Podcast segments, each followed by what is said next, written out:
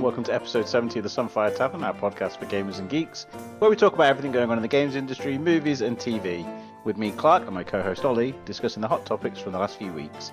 You can follow us on Twitter and Instagram at Sunfire Tavern, listen to us on SoundCloud, iTunes, Spotify, Google Podcasts, and God knows where else. And if you want to send us your questions, you can do so through the Google form, which will be linked uh, in the blurb that Ollie will put when we upload the podcast. I've messed it up as always. Hello, Ollie. Hello. It is not our regular time of recording, is it? No, it's not. It's uh, it's uh. Welcome late. to the night, the night edition, the, Ooh, the, the after just- hours edition. Hang on, of let me just turn the lights down. Yeah. There we go, done it. Okay. You have to imagine. Like, it's all about imagination. Come yeah, on. we need. I need a bell to be like last call, last drinks, last round. Well, no, You we can just have- imagine that. Hang on, hang on. There we go. There's the bell. Yep. So what Ollie will do now when we do the edit is Ollie will edit in loads of sound effects. Oh, okay.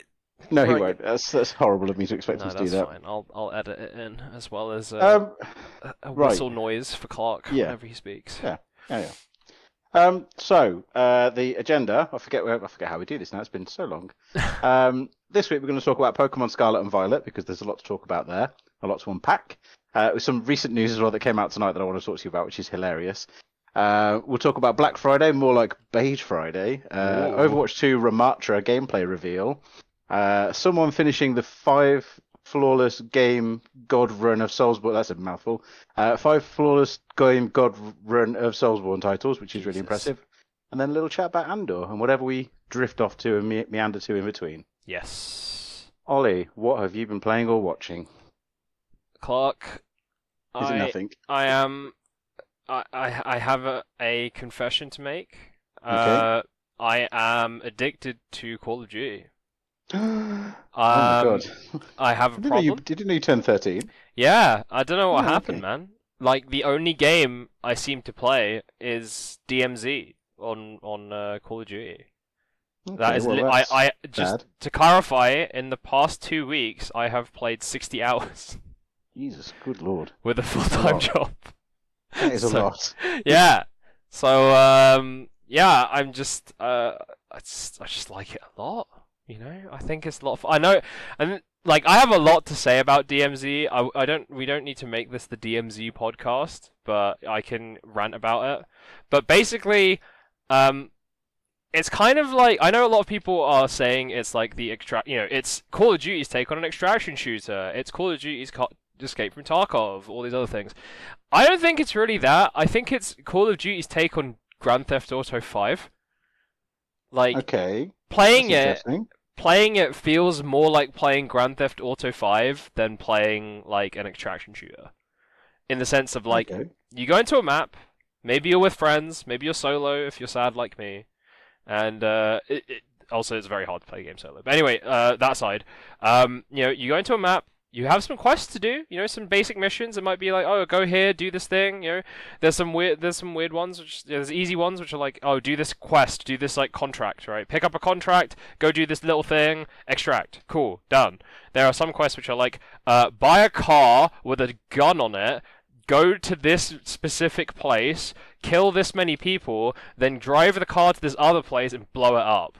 And I'm like, "Wh- what? Why? But you know, They've- whatever. They've added like proper quests into the game then, like proper missions. And things. Yes, yeah. But So this, this is hang on, just, just before we go any further, are we still talking about the online mode here? yes. So but so this is so this is the weird thing, right? Is that like DM so DMZ is free to play as well. So it's it's packaged in with Warzone 2.0, which is like the free to download thing, right? Okay. How it works, I'll explain it from the hi- from the top, which is basically you queue in with a squad of up to three into uh, a the Warzone map. So it's called Al Mazrah, but it's basically massive.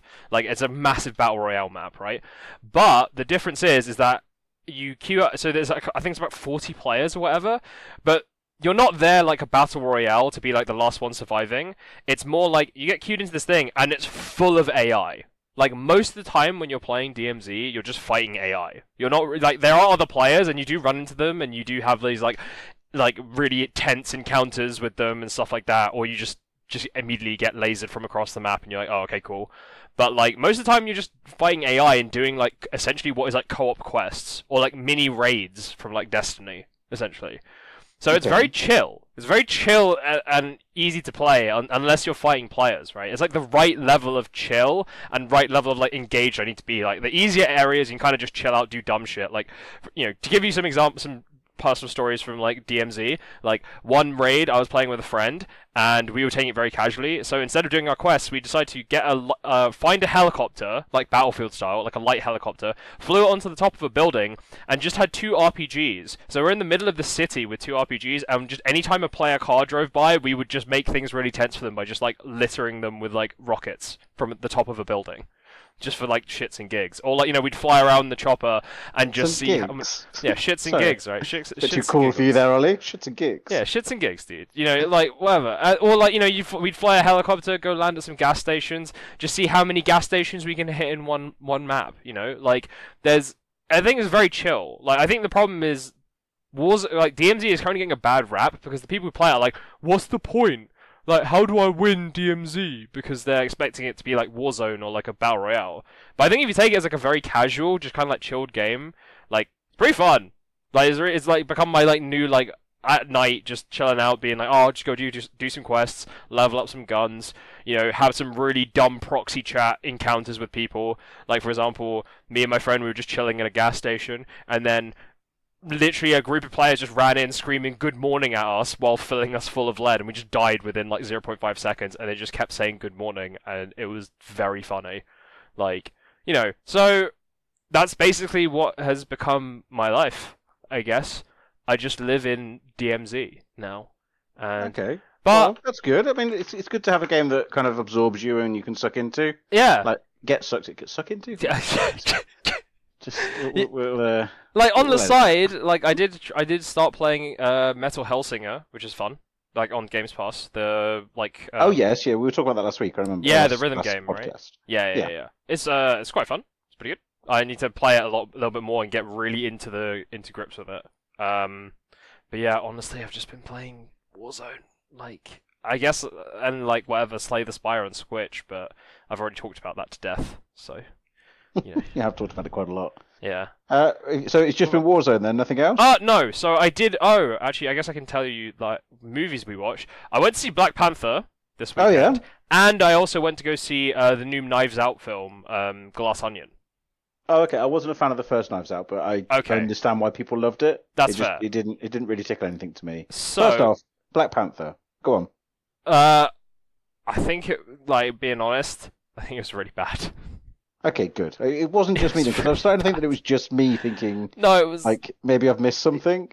it was really bad. Like really, really, really, really bad. It really was, wasn't it? Like it was boring. like yeah, it like that. That's the thing. Like it was bo- like I went to see it with friends, and after the film, we just kind of went like, "Do you know like the names of it? like? Do you care or know about the names of any of these characters?" Well, yeah, also- there was there was winged feet and Tal- Tal- lady. Talokan, you know, that's like the name of the blue people, like the fake Avatar people. Yeah, which by the way, those uh, avatars walked onto screen seconds after seeing the trailer for the new Avatar movie. Yeah, which so I was like, hang on. it did them a disservice because it's like you look at the new Avatar film, it's like, Yeah, oh, look look at how colorful and lovely it is, and then this film was just dark. It was just so dark, like you It couldn't was see but- anything. Like in The in thing the is, I get what they were trying to do with it. Like Yeah. I understand that, but it just it didn't really ever get there. Yeah, Like, it's just the the plot was like a like a massive nothing burger. It's like nothing really nothing happens in it. Nothing happens in it. Like whatever. Like there's like all these like pl- you could see where they had like these ideas of plot beats, right? Where they could take it to do interesting things, like you know, oh the Talokan is supposed to be like a mirror of Wakanda, and maybe it's like you know talking about all these different like parallels and how it's different, and but they didn't really get into that. It's just more like Shuri goes like, oh I'm gonna meet the winged prince guy who can fly because he's got weird wing feet thing, whatever, and he's not like that interesting of a villain right? And they chat, and he's like, "Oh yeah, um, well, I'm evil, and I'm just gonna, you know, whatever. Like, we don't want people to have vibranium, so we're just gonna kill everyone, and you're gonna help me or not." And then Shuri's like, "Uh," and then kind of just like somehow, r- literally. Re-engineers this plant which gives her people like magical powers, and Yeah. then just and then is there not like some kind of like um I don't know like if it's like a sacred traditional thing is that not like an issue like the fact that you can kind you've just kind of like now just removed this like traditional sacred thing has been like oh yeah science lol and then magic just science. yeah magic, science, and just and Yeah. then just and then she just becomes black this is spoilers and then she just drinks it and then becomes black panther but it doesn't seem like it's like that big of a thing like it's not that really that big of a deal it's just kind of like oh yeah there you go cool. And it just it's really weird because it's like on the backdrop of like it's supposed to be honoring chadwick boseman's life right? And you know whatever. It's supposed to be like a kind of like a whatever like an homage to him. And it just kind of feels like a cash grab which is makes it feel really weird. So like I don't know, I just really wasn't that engaged with it, but also I'm not super engaged in the Marvel universe anyway. But like like right now anyway, but like yeah, I was not a fan. It was just kind of like eh. So I'm I'm glad you said that part actually because I've started to lose interest in the Marvel universe and Yeah. I shouldn't because I'm a mega fan. Um, I feel like they're really phoning in this uh, this like phase. Yeah. It just nothing feels like it makes sense, and No. I don't really feel any connection to any of the characters. Like I'm not really enjoying it to be honest. I'm just like, I mean, Doctor Strange was fine. I enjoyed it. It was okay, but I didn't come out of it going like, oh, I can't wait to see the next one. I came out of it just thinking that was a lot of noise. Yeah. Oh, it's it's a it's a strange old thing. Yeah, and, and and then like did you see the stinger, the credit stinger as well? Uh, there was only one, wasn't there? Yeah, there was one, and Yeah, it's just I like, oh look, cool, we're setting up to just replace Shuri. Yeah, exactly. Immediately, it's like, Yeah. fuck, like, Like sure, here's, I mean, look, should we say like big spoilers Yeah. for for Black Panther? So here is your warning, everyone. Big spoiler. Moving from here on inwards. yeah, Spoilers for the ending of Black Panther. But yeah, the kid turns up and it's like, oh, so I guess this is the next movie then. yeah. so this this kid is- becomes Black Panther instead. Yeah, it's just T'Challa's son, who's Yeah, also it was like- T'Challa. And it's like, Yeah, but I was I was like, what's the point of this? Like, yeah, You just, uh, to be honest, I've got my issues with the actress that plays the main character, the sister. yeah. Isn't she like? she's a, Oh, her. Okay. yeah, she's a bit problematic. Like she's, um, Yeah, is she an don't- wanna- or something? that's it, anti-vaxxer. Yeah, she's Yeah. an anti-vaxxer. Yeah. Um, so to me, that's just a waste of a human, like a waste of a good uh, character slot. Even though she's a really good actress, um, yeah, she's got those problems. So I'm just She- like, yeah, fine. she didn't feel like that. She gave that good of a performance in this thing, though. Also, dude. Also, why is the Marvel thing now just to be like, uh, how do we make people like uh strong? Uh, just give them an Iron Man suit. Yeah, Like, exactly. yeah. Suits, suits, Yeah. suits, suits. Just And make also- more Iron Man suits, I guess. Lol. Yeah, Like, huh? like so, obviously the whole concept of Black Panther is the suit is powerful, Yeah. But then you've also got the other girl that shows up who builds literally an Iron Man suit, Yes. like a like a manga one, like a Yeah. like Ultraman, you And know? also has a car like Iron Man and Yeah. like the other kid from Iron Man 3. It's like what what is this It's like so playbook of like the same thing over and over again. And it's then just bad. and then also like the other weird thing is that like the Talokan and like whatever that the Atlantis people could have been way cooler, but instead, you know, they you know they have vibranium, so they have technology, and they can like make an underwater sun, but for some reason they can't make like I don't know a gun. Like what? Like so- what? so this is if you see the first one, this is something that um, really bothers me because the, the Wakanda itself feels like a place that could exist. yes, Like hundred it's really it's it's really well built. Like it makes sense. I understand the rules of that place, but like um this the the underwater city or whatever it's not Atlantis, like fake Atlantis. Yeah, I know what you're talking about. Um, yeah, yeah, yeah. Just didn't feel like a like a city. It felt like No. a place where people were just like hiding behind fancy looking architecture yeah. because everyone was just hiding Yeah. in the darkness. Exactly. It's like, hey man, do they have like underwater TikTok here or something? You know, like what? Like also they're they're. I like that's the first place you go with. it. honestly, I'm not gonna lie, that Do was like the? I was like, I wonder if they have underwater phones. But like for real, the first thing I was like, why is the only thing they make like they just have w- uh, water bombs? That's it. They have like this most. Pa- I don't know what the effects of vibranium are, but I'm assuming one they're does. like way You can't ask these questions. yeah, like ah, we made bombs. Like you can't make some kind of like more like interesting water vortex weapon thing, or like I don't know, maybe you make you have this god who can fly because he's got winged feet. Why don't you like replicate that with vibranium? You know, Like I don't know, have like underwater vehicles or something. No, we're just like fish people with spears. I well, guess. it's that whole thing, isn't it? Is is the vibranium is the, the, the magic ore of this world. Yeah, So it's not just a like an because initially when you're first introduced to vibranium, like early on in the Marvel series, it's just a super strong metal. yes, But when you get to Wakanda, it's like it's a super strong metal that's also magic because it can heal people and yeah, do all these other kind of things. And we're just like, okay, fine, I understand that. So they've got this magic metal underwater, and like you said, the only thing they've created was like a mini sun. they made a sun. Yeah, that's like that's insane. yeah. It's it. I mean, it, it begs a lot of questions. Like, what what did he actually make there? Yeah, Because it, it it never really states like whether it was a magic sun or like a science sun or something. It was just I've created a sun. I brought the sun to my Yeah. people like underwater. It's as if one day yeah, you just cool. went, "Oops, made a sun." Yeah. Like I don't know, dude. Like yeah, uh, there's just so many questions, and I guess it's just kind of a bit like it feels like kind of aimless, and like it feels like there's just so many plot holes, like which is a good segue onto the new Knives Out film, which also is weird because it's sponsored by Netflix. So oh, at least it's funded by Oh, Netflix. that's weird. I didn't So know that. so it's gonna be on Netflix in a month. So on the 23rd of December, it just comes out on Netflix. So you don't have to see it in the cinema. So you can, if you have a Netflix subscription, you can just go see it. I wanted to see it in the cinema though because I really like the first film. Um, but echoing what you said, my partner was the same as you, Clark, in the sense that like.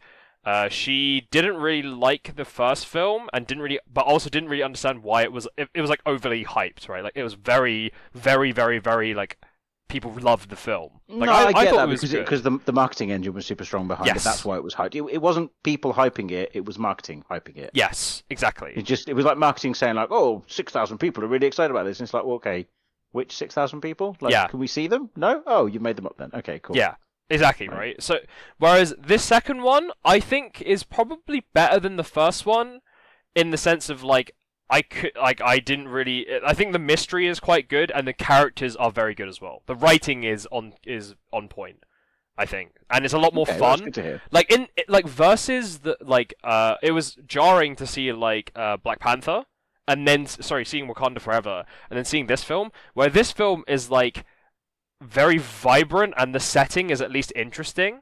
Like the set, More the like setting, Wakanda snore ever. yeah, Jesus. No. As No? in, as in, like I think Wakanda, like Wakanda itself as a setting is great, but it's just the underwater city bit, and then just like all the other bits in like whatever wherever they were in America were just like very boring, right?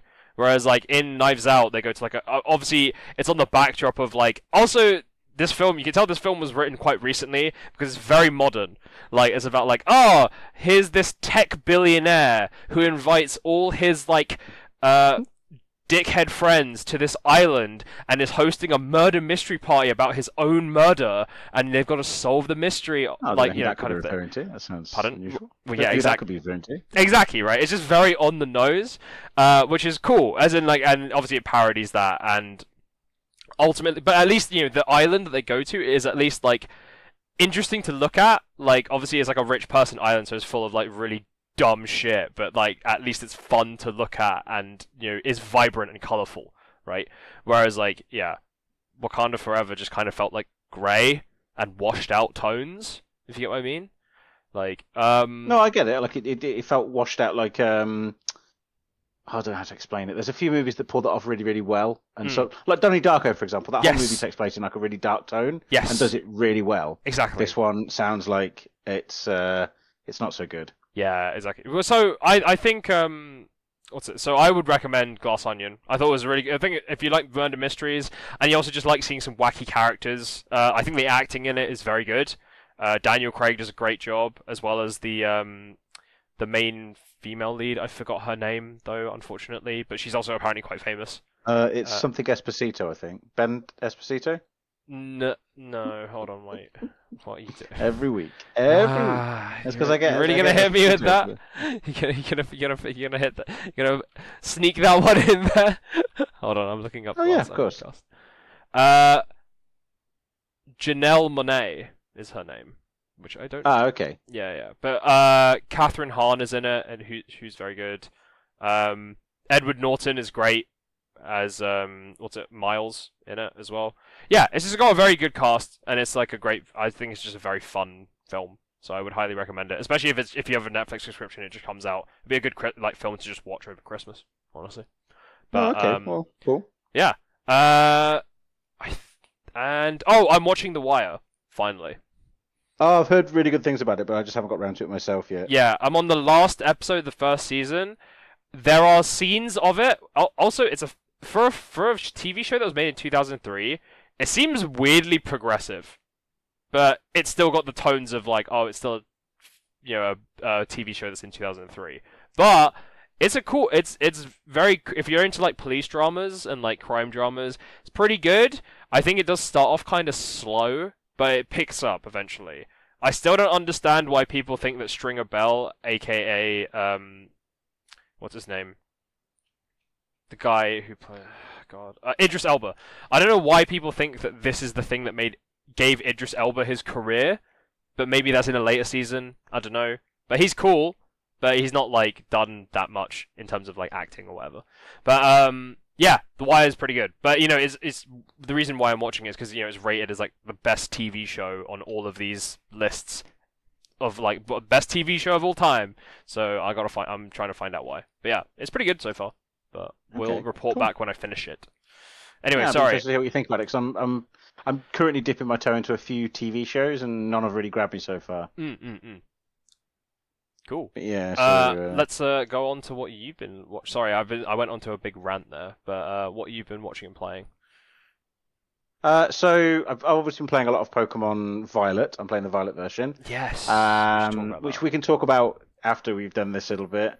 Um, I've also been. Uh, what have I been doing this week? I've been doing. Oh, sorry. So I should preface. I'm having my house redecorated. I'm in the middle of it this week. Mm. So I'm in a bit of a bum site at the moment. Like everything's all over the place. My floor's covered in um, like all these wooden beams and stuff while everything's being put down. Um, and it's just a bit crazy. So my brain's a bit all over the place. So I'm a bit uh, scatty today, Mhm. um, which is not a weird word. Uh, that was scatty. Um, so Alright. Uh, so what I've actually been doing is is I've got a TV sitting in the middle of my room, and all I've got is my Switch connected to it because everything else is packed away and like protected so it doesn't get paint sprayed all over it. So for the most part, I've been playing Pokemon Violet and um, a little bit of Overwatch, and that's been pretty much it this week. And then Mm. doing some drawing on my tablet because I know this is really boring and probably completely cuts this section off. But it does also allow us to. Oh, actually, while I think about it, um, you've been talking about movies quite a bit. Yes. There is currently a, an amazing Groupon code which I'll share with you that allows you to get two Vue Cinema tickets for nine pounds. Oh, uh, which is very cheap. Very, Very, been- very cheap. That would have been very useful. Well, you can use them until I think you can use them until February or March. Okay, cool. So I'll link it, and we we might even probably link a, a link to that in the blurb as well because it's quite useful to give our fans a little bit of back to the community. So yeah, why not? yeah, a little bit of back to the community. That makes no sense at all. Mhm. Um, anyway, so um, Pokemon Violet and Scarlet. I guess we'll just jump straight into that. So uh, you haven't played it, have you? But you've seen people playing it. Uh, yeah. So my partner's been playing it, and also a lot of my friends have been playing the new Pokemon. What Uh, version is she playing? Oh, I actually don't know. I actually What don't know colour is whether the bike she's riding around on? I couldn't tell you. Is it red or blue? Uh, I'm assuming she has Violet. Okay, why are you assuming that? Just guessing, honestly. Okay. Um. All right. It doesn't matter. Does I'm it matter? Violet, Does it and- matter? Like what? Okay, here's here's the other thing. Please tell me what is the main difference between Violet and what's the other one called? So traditionally, the two versions just have different Pokemon that you can catch. Right. Yeah. So the the the the, uh, the intention being that your friends will buy one color and you'll buy the other, and you'll interact with each other and trade. yes. It's it. That's it. That's that's the whole idea of it. That was the original idea of Pokemon. Yeah. Was to encourage trading. Um. So uh, the the differences in this one though are little bit more extreme in that you the- and I, I do want to preface there's probably going to be spoilers for this game as I talk about it. So if you've not played this game or you don't want to be surprised by possibly one of the best game storylines I've played in recent years, I would not. You can also tell me if you don't want me to spoil it as well. No, no, no. Go for it. Okay, all right. So the two professors. Um, it's at, at the start of a Pokemon. I'm going all over the place with this. At the start of a Pokemon game, you meet a professor, and usually the professor is named after a tree. So it's like sycamore, oak, um, Willow or whatever. Like these are these are actually names of professors as well. And they say like, hey, uh, I want you to go out. Of, I'm, I'm going to stay at home with your mum. So if you could go out for a month and go and hunt animals while I stay at home with your single mum, uh, no, don't ask questions. Just go and catch Pokemon. Get out. Um, that's usually the storyline of every Pokemon game. Mhm. This one, uh, the Scarlet version has one professor, a female professor, who's kind of like warrior looking, and then the Violet uh, Violet version has a kind of handsome, uh, quite formal looking professor, a male professor. And you've got they're called Turo and I think Sarah or Saro is the Right, one. I've played. Violet, so I've only met Turo. And you think when you're playing the game that that's about as far as it goes. It's just two different professors, and then a few of the Pokemon are available in one, available in another. It's not in this one. Uh, the storylines have different divergences. So the uh, the male professor you go into the future, and the female professor you go into the past. Huh. And the whole, Okay. I, I don't really want to reveal much more about the story than that because that doesn't really change much because that's not the big reveal. But um, you follow their their sort of adventures, and you also get introduced to a third professor along the way. Right. It's mental, and it, it, has some really heavy story beats, which are brilliant. Like it hits some really hard moments where you're like, "Hang on, I need to take a minute from this. This is a bit heavy." Mm-hmm. Um, and it just, it just, storyline wise, it's really, really good.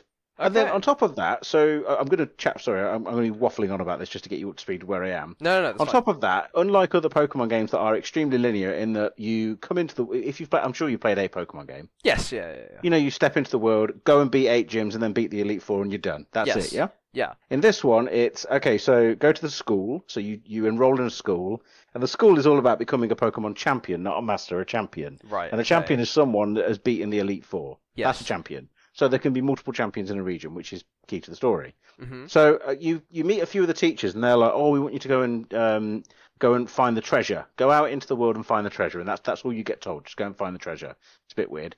Uh, an- another group of students um, are like, "Oh, have you heard about Team Star? Go and find out who they are. So um, maybe go and stop them because you, you're sort of introduced to this team that are a little bit like Team Rocket at first, Yeah. and you're like, oh, okay, this is." Very And then the other, the third objective is that something's fucky with the world. There's Titans attacking. And you are then just sent out of the front gates of the school and sent into an open world. Just go and find out what those things are and go and fix them. So it's not one story, it's three very separate paths. Right. Okay. And you can do them all in any order. And you can start one and move to another one and go back and forth as much as you want. So you've got these three, like, effectively mega quests running that encourage you to go around the world. They're not really very well scaled because some of them um, take you to areas that are really difficult without warning, and sometimes you end up, it, like, there's not really an order. Interesting. But okay. but it's it's a really good way of making and the whole game I felt like I was exploring. It felt great. Um, and then they all converge at the end um, after you've defeated the final team star and you defeated the final gym leader and you've defeated the final titan. You're then told to go into this place called Area Zero, which is a bit of in the center of the map. So that the map's basically Spain because it's based on Spain. yeah. And in the center of the map is this big like void. Um, that's completely blanked out. You can't see what it is, and you, you, the reward of the end game is that you get to go into that and find out what it is. It's a big crater um, filled with like stuff that's happening that the storyline leads up to, and, and is a really cool reveal. Like it's actually a fucking cool area as well because by the point that I got to that thing, I'd been playing for about 40 hours in a game roughly the size of, of Breath of the Wild's map, I would say, maybe a bit smaller. Yeah. Um, and then what opens up is an area the size of the Great Plateau in Breath of the Wild that suddenly you get access to after you think you're at the end of the game when you Oh, sort of are, but you're not. So it's it's incredible. Like it's it's a really impressive feat of engineering. The problem, however, and I'm sure you know where I'm going to go with this because you've probably Mhm. heard this already, is that technically the game is absolute and utter trash. Like yes. it is easily one of, if not the best Pokemon game ever made, but it is buried under so much bad tech, and it's it's not bad tech that you can be like, oh, it's a bit funny here and there. It's it's it's super bad to the point where it's like game breaking constantly. Like my game crashes once every thirty minutes. Uh, hard crashes to the Switch OS. Um, terrain just doesn't load. Um, Pokemon just fall through the ground. I catch Pokemon, it doesn't record. In fact, I was playing just before the podcast. Uh, I caught a Pokemon and it just randomly duplicated another one. Like my legendary just got duplicated, so now I've got two of the legendary for no reason. It's just duplicated, and so balance is obviously zero. Um, the online is is even worse than Nintendo's usual online, Yeah. which is oh, I'm talking a lot. Sorry, I'm aware I'm No, kind no, of no, no, no, please. th- th- This is the Pokemon section. Go. go. But yeah, that there is there is just so much wrong with this game, and to to the point where, in fact, not even to the point, past the point where this is acceptable to be like, well, it's okay, it's Pokemon. This is not okay. Like right. it is Yeah. not okay at all. Like it is. It, so if if I was Nintendo, and I'm pretty sure Nintendo are probably having some very very awkward conversations with people at Game Freak right now, people would be getting fired. Yes. like, If this is not uh, an impressive game in terms of presentation, it's it's a really really good Pokemon game, and like I said, one of the best JRPG because the story goes hard JRPG by the way, like near the end. yeah. It goes bonkers, and then it goes up to eleven, and it goes over that. Um, the story is great. I really enjoyed that part of it, but that does not excuse just how technically bad this game is. Like it, it, Yeah. it gets me angry to say it because it is it is really really bad. Yeah, it seems like uh, I've seen a lot of clips and a lot of footage, and also talked to my friends about it. Yeah, like technically speaking, it it just seems like this. Like it's a combination of like the Switch seems like it's just not built to run games of this scale anymore, which is not entirely true because you look at like Breath of the Wild and stuff, right? Or even like Arceus looked bad, but at least it didn't run as bad as this. it didn't tank. right? It didn't tank. Yeah, it didn't tank like this. And yeah, I don't know what the fuck happened like with Game Freak. I don't I, like. Do you do you think? Okay, do you think it's actually a thing of like Game Freak doesn't care because they know they can make profit, or do you think it's a thing of being like, well, we know the game's sh- like in a shit state technically, but we just have to release it now because we need to make money for Nintendo or whatever. So I don't think it's either of those things. My, mine is secret option C, um, Okay. and it, it's a it's a series of conspiracy theories that leads up to what possibly might be the reason. And I'll try and be as quick as I can with this. But essentially, what I think, and please do tell me to shut up if I'm being a madman. no, no, no, go for is it. that is that one Game Freak do care about this game. They do care. Uh, they are very very inexperienced with open world developer. Yes. Um, they don't know what they're doing with 3D. They don't know what they're doing with open worlds. And every time they've done 3D or open worlds, it's not been good. Look at Town, for example, that came out alongside um, just before Arceus. hmm Both of those games technically were shit. And then Yeah. they've gone ahead and gone further with this game. But Pokemon is now becoming an annualized franchise. And this exact same problem happened with Assassin's Creed. Like, Yeah. it, they started to annualize it. They got to Unity, and Unity technically was an absolute shit show on launch. Like, the, the memes were hilarious, like with all the eyes popping out their heads and being able to see their teeth and stuff and all that weird stuff. hmm That was great, but that, that was the same problem. It's because Ubisoft were rushing the developers to just keep pumping these things out. Like uh, they were asset cycling, they were recycling features and, and, and content, and just pushing it out with a French accent. And obviously Unity happened. So so that's my one part of that theory where I think that Game Freak were just being heavily stressed to get this game out in a year because it's been in development for two year, two and a half years, I think. Yeah. And then my other one is um, I'm going to say it's a theory. And that's all I really probably should say on this one. But the game was clearly developed for harder, more powerful hardware. Like, it, it, I will not accept. I will not accept. yeah. It clearly was developed for hardware that it, that it, it's not currently running on. Yeah. It's not been designed for the Switch. It's been designed for a HD version of the Switch. And this got further cemented today after we saw the emulated version of the game running. Mhm. So someone has managed to get the game running on, I think it's called Yuzu, the emulator, the Switch emulator. Uh, I'm not 100% sure, but I think it's but whichever. Like um, someone managed to get it running on that, and it runs at 60 FPS flawlessly. Yeah. Like beautifully. Like I'm watching videos of it on Twitter, and it is mind blowing how beautiful this game looks. But there's none of the popping. There's none of the um, the the terrain breaking and and poor loading and and breaks and cracks and errors and stuff. It runs like a flawless game. Yeah. Like and and because it's running on a stronger, more powerful system. But usually when you run emu- emulated content, you still repeat the bugs that you get in the base con in the base game. yeah. This doesn't repeat the bugs, which suggests to me that it wasn't tested on a Switch. It was tested on a more powerful version of the hardware, Mm. which also lines up with the fact that I know that I'm in like full. Imagine right now I've got this board behind me with all these red wires on. I'm like, it points What, here like- and this connected. like the, the, the, yeah the always sunny. sunny yeah sunny That- that's meme, me right now. yeah So it also lines up with the fact that this game was in development in the middle of COVID, which it was, um, during the time when there was a rumored Switch in development, which got a Switch 2 in development, which got cancelled um, because of the hardware shortages. It absolutely lines up with the timeline that this game was being developed for that more powerful hardware Mm. as a release title for that, because it's also a Pokemon game. A Pokemon game is something that you can launch hardware with. Yeah. So you, you've got Pokemon, Smash Brothers, Zelda, and um, uh, Mario Odyssey. Those are your games that you could essentially launch a new a new iteration of hardware with, and I think that's what's going on here. I think this game was designed for the harder, the more powerful hardware, and just didn't obviously get to be on the more powerful hardware. But I think because also the, uh, if you remember, I know I've gone full conspiracy here.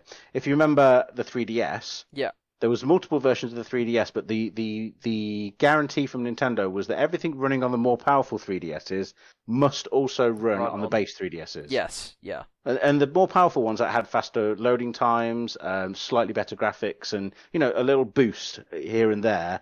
But the the stuff that looked great on the the top end 3DS still look good on the basic one. Yes. So that also tracks because this does run on the Switch, just not very well, barely at all. Mm. Um, but it does run flawlessly on an emulator, which to me is just like, well, there's a lot of evidence here. Yeah, I think that's a decent theory actually. Like, Yeah, I think so that's that, that, that's what I think. That's that's what I think. I, I also think to add on to the the, the, the, the, the whole theory, but this isn't this isn't conspiracy. This is more obvious. I don't think Nintendo give a shit about this franchise at all. Mm. Like a- a- about the game franchise. However, Yeah. if you look on uh, Wikipedia, you can see that the games do make a considerable chunk of their the annual income for the Pokemon Company. yeah, I think more than I thought. I I think branding wise, it just prints money. It Like- does, and and that's where I'm going because um, uh, so one thing they have to do is they have to get the games out to line up with the anime because the uh, the games launch and then the anime follows the game. Yeah. Every time every time a new game comes out, there's an anime, so there's obviously a very strict timeline they have to adhere to. So the games can't be delayed. It's not possible. And and this game wasn't delayed. It was it came out at the time that it was announced, and it was announced last year, and it hit that date, which is unusual. It's weird that is. Yeah. Um, so it has to come out in time with the, the anime. So they Nintendo, I don't think allow because Nintendo's the publisher. Uh, they don't allow Game Freak to delay. Therefore, the game came out without any testing because they just didn't have time for it. yeah. Which, which I mean, there's a lot of stuff that sort of tracks, and I understand I've gone deep conspiracy, but um, that's sort of where my mind is. Like that's where I think things are now. I think that's an interesting Right. theory. I think, Yeah. yeah, I, I guess it's just a combination of things. The one that really stood out was when you said like Game Freak probably aren't used to making open world games, which is like, yeah, that's kind of probably fair. I mean, did they make? They I guess they tried to do it with Arceus, right? Like, Arce- is it Arceus or Arceus? Uh, uh, it depends. If, Americans say Arceus, I, I say Arceus, but the in game they do say Arceus as well. Okay, yeah. Um, but I'm pretty sure I've heard them say Arceus too. Okay, so like, ge- is Arceus? Arceus is made by like a different team at Game Freak, right? Uh. I don't know hundred percent. Like, Hang on, that's a good question. I, I don't actually think Game Freak did make Arceus. Let me Uh, let me have a, I'm looking it up myself. Uh, We're doing that really fun part of the podcast Yeah. where we both Google stuff. Uh, Uh, developer Game Freak. No, engine proprietary engine adaptations. History and Snow. Oh, there's a, there's something coming. Oh, okay, that's weird. Um, so no, Yeah. they did. They did make that, and and that was quite a broken game. Not as broken as this though. Yeah, it's like that's what I mean, right? It was not as broken as this. So maybe But Arceus wasn't fully open world. Arceus was in um, like, yes, the maps were open world, but they were also sectioned into little towns and cities and stuff as well. yeah, This one is fully open world. Like it, it, it it's quite impressive to see how open world it actually is. hmm And, and when it works, it works beautifully. Like it's it's a joy to play. When it Yeah. doesn't work, which is all the time, it's not a joy to play. yeah. I mean, do you think? Okay, the next question is: Do you think it's something that they will bother to fix with patches? Like, Oh, I don't know. I don't know if the conversation so history. this week. yeah, I don't know if the I- I- history is like with other Pokemon games if they do patches and stuff. They don't. Okay, don't. So, yeah. so the only game that's really had regular content patches and regular updates is Sun and Moon, uh, Sword and Shield, sorry, because Yeah. that was their live service. And so they released like regular. They didn't release content pa- uh, Sorry, they didn't release um, tech patches. There were content patches. Yeah. Was like here's some more Pokemon, here's some more this, here's some more that. Hmm. So tradition tradition is not on their side in that they don't often fit, and and those games also. So Sun, uh, Sword and there's so many different Pokemon games. Sword and Shield um, did have some bugs, but nothing, nothing anywhere to the Yeah. level of this game. This- And those bugs didn't get fixed. This just seems horrible as into play. Like I It's terrible. yeah, which is a I, shame. I've actually I've actually had to stop playing multiple times because I've nearly been sick, and I'm I'm not not trying to dramatize it. I've literally I don't get motion sickness from playing games or sitting in cars. This game made me feel sick to play. Yeah. Because the frame rate breaks the rule of dropping below 22 frames per second. Yeah, And if, if a game drops below 20, 22, n- that's not a problem. But if it drops below and goes back up and then back down and then back up again, you will make your audience sick. It, Mm. it's actually quite a well known thing in game development. I don't know if you've ever heard this as well. Uh, if your if your frame rate fluctuates that far at that low end, you Yeah. can actually make your your you make a majority of your audience sick effectively, and these it's a common thing. Yeah, I mean that's fair. I'm not heard that I. It makes sense. I, I guess it's the thing that I've not heard is the fluctuating between. I guess it makes sense because you're fluctuating between low frame rate and high frame rate, and then low frame rate. Well, you're fluctuating between sickness. low frame rate and lower frame rate. So Okay. so you're going from like almost to one frame a second at some points, yeah.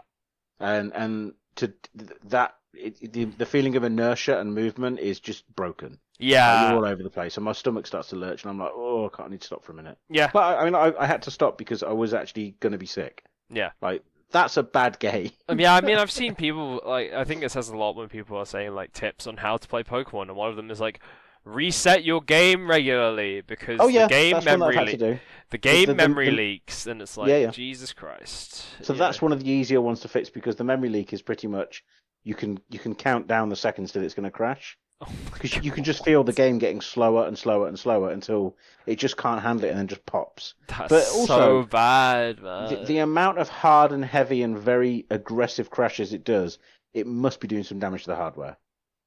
Because you know, you know, crashes like when happening in quick succession, they can damage the hardware because they can cause like shorts and and all Mm, different kinds of things. I know it's not common, but it can happen. Yeah, I mean, on that, on the technical side, I don't know. I'm not a hardware hardware person. I'm gonna, I'm gonna say doubt, but like, I mean, it's just not a good experience at the end of the Well, day. right? so uh, again, I was t- so I was actually talking to a techie at work a few days ago about this, and he says that one of the reasons for crashes most often in games like this is because something will overheat, something will will reach its limit and go over it, causing a crash.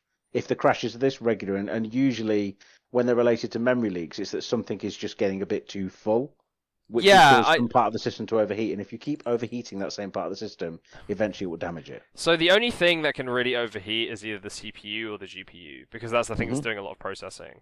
The RAM, I don't think will overheat. The cra- the reason if if if you have a memory leak, the reason it's crashing is because like it The literally doesn't have it, it doesn't have space to fit everything. Is in Yeah. like in in the game, right? Because you're leaking memory, and eventually it's like, oh, I need to load this thing. It's like, oh, I literally don't have space to load this. Yeah, and yeah. the game just goes like, oh fuck. And then like normally what will happen is like this thing will not get, get loaded, and then some code expects that thing to be loaded, and then it will hit like a null reference And exception. shits and it just itself and just dies. Yeah, it just crashes, right? And The, then- the, the, the guy I was talking to was just saying that it, depending on what it's doing, sometimes it, it can be overpressuring parts of the the what's the fucking thing called inside a computer? The big green thing with all the bits on it.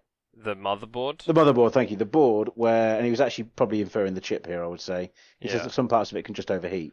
Yeah, again, it's, just- yeah, it's one of those things where we, like, none of us know what's happening, so people are just guessing. yeah, yeah. Like, was like, okay, interesting. like I guess if it's like render, like if it's rendering a lot of shit and it's not unloading things properly, I don't know. Then then it can overload the GPU and that can cause a lot of heat issues. Like That's that's. I mean, the other thing is like you know the Switch. Have you seen the error message that comes up on the Switch where it goes like the Switch is getting too hot, so it's going to yeah, turn off? yeah, yeah, yeah. Because I've seen this great this great uh, Smash Bros clip where someone's playing Roy and then he like they're streaming and he kills someone with uh, flare blitz, you know, like the the, The massive explosion thing, thing, yeah. yeah. and then kills them, and then you know when in Smash Ultimate it does like the freeze frame where it, like zooms in, does the freeze frame. It Yeah. does that, and then it goes like the Switch is shutting down because it's getting too hot. And it was like that is the best, like the that. That's a good- best final clip. like no, it's re- it really happened. it's like that is the greatest final clip Oh, you could ever ask for. It's actually real. Yeah, it's real. It's real. Oh, I thought I thought someone had just edited it together. no, no, no, it's real. Oh, that's brilliant. Because the person was streaming and that happened on their stream. That makes it even better. Yeah. I love it. Okay, it's I, I'm so super happy funny. with that. Yeah, But so but this funny. is the thing. So so all the stuff aside about this, like Yeah. I have to be honest. So so apparently Game Freak, uh, sorry not Game Freak, Nintendo are, are allowing refunds, but again there's some misinformation around that because you know how Pokemon fans are very Yeah. uh, loyal. I'll, I'll say the word loyal. Um, they tend to take a lot more punishment than other fans of other fan bases do. Yeah. Like they'll, they'll accept shit quality things just because it's Pokemon. I, I understand that. I love Pokemon, and I, I have really enjoyed this game when I've been able to play it. And I've I've just I've just finished the Pokédex, so I've obviously played a lot. Yeah, which is crazy, Um, by the way. Yeah, it was, uh, Congrats. no, it's not like that you did it. Like it's I sick. know, like, but I've 100% said every Pokemon game because I'm a nerd. Um, we're all nerds. Nerds are great. Yeah. Um, but it's just it's it's not acceptable. This this is not acceptable from one of the richest brands on the planet and one of the richest companies on the planet to pump this stuff out and charge full premium AAA price for. It's Mm. not acceptable. This is like putting out a car with only two wheels and selling it as a four wheeled car. Yeah. It it functionally does not work. Mm. Like it it, it it's. uh, It, it, I don't get how Pokemon fans are, are defending it either because these aren't intermittent bugs. These are easily replicatable and very regular bugs. Yep. Like they're all the time. They're always. You, you can't really be in the game without seeing a bug happening Yeah. They're just because there's, there's either like terrain not loading or textures not loading or pop in happening or something's happening. Like yeah, it's it's mental. uh, it's hard to defend, right? Like, but I guess it's it. I guess it's just like you know these Pokemon fans just they just want more Pokemon content. Well, this is it. And if they want more Pokemon content, they need to provide this feedback. Yeah, because you you'll get more. You'll just the, the same thing happened with Arceus. Is everyone was like, "Oh, this is fine, it's okay," and now here we are. Like this is the outcome of allowing that to happen. Yeah. Because no, no, all the complaints and stuff got silenced because they always do. Because you know all the people on the Reddit and stuff are like, "No, shut up, you're just a hater." Like, and that meme popped up of the people sitting around in the living room playing a game and a guy standing behind them going, "Stop having fun." Yeah. Um, But you know they're playing the game, and it's just like, well, that meme doesn't really help anyone hmm because it's not. I, I mean, myself, I really, really enjoyed the game. I like it, but I also would recommend people don't buy it. yeah, Which I is, mean- I guess, a bit of a two-faced stance to be because I've played the game and I've enjoyed it, so I'm telling other people not to. I get you, but it's hard, right? Because it's like if the game is good, then if you had an enjoyable experience with the game, then that means that it's okay, right? But obviously, it means that you can still complain about the technical issues and be like, please fix these, or like you know, I don't know. It's like a hard one, right? Because you can, as you said, like there is a good game in there, right? I guess what you can do is say to people like, "Hey, if you want to play Pokemon, maybe go emulate it instead," and that means that Well, that's it. Is, is this would be one of those situations where I t- I would recommend people go and emulate it. The only thing is, then you can't do the online stuff, which is a humongous part of the end game. yeah, Uh, oh, and Jesus Christ, the online. Oh my God, Ollie. what? it's like a whole new level of disappointing. Yeah. Like, on on a level I was not expecting of Nintendo, but I should have been expecting it because it's Nintendo's online and it's never good. Mm. This this is just bonkers, like how broken and bad it is. So you pop open a little screen when you go into the end game that gives you a choice of eight raids, which are the end game fights. Yes.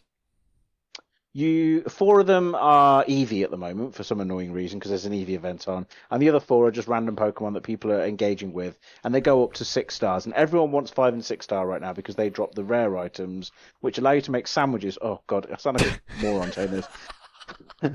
so the the food in this, so the food in the last game was curries. You made curries, and it, it added like bonus effects to things in the world for like thirty minutes. So like yeah.